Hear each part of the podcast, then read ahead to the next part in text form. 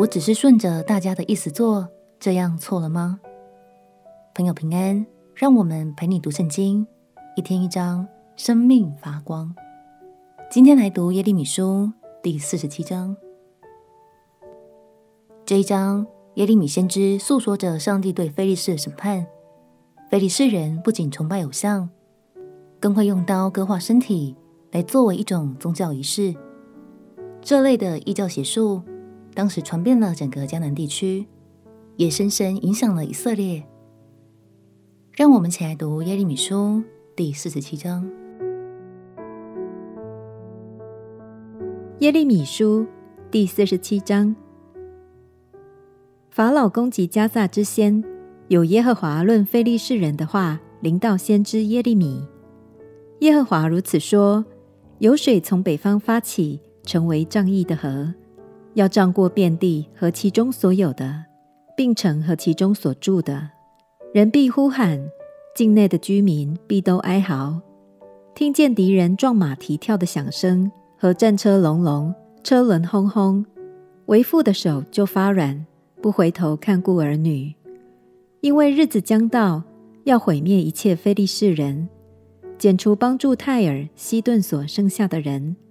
原来耶和华必毁灭非利士人，就是加斐托海岛余剩的人。迦萨成了光秃，平原中所剩的雅什基伦归于无有。你用刀化身，要到几时呢？耶和华的刀剑啊，你到几时才止息呢？你要入鞘，安静不动。耶和华既吩咐你攻击雅什基伦和海边之地，他已经派定你。焉能止息呢？除了菲利士，经文中也提到了推罗和西顿。对这两座城市来说，钱财比万物都重要。他们心中无神，甚至骄傲的自诩为神。菲利士之所以受到审判的其中一个原因，就是因为他们没有拒绝与推罗和西顿为伍。亲爱的朋友。有时候我们会觉得，我只是听命行事，跟着大家一起做而已，所以这个责任不在我。但是在神的公义里，却不是这样的哦。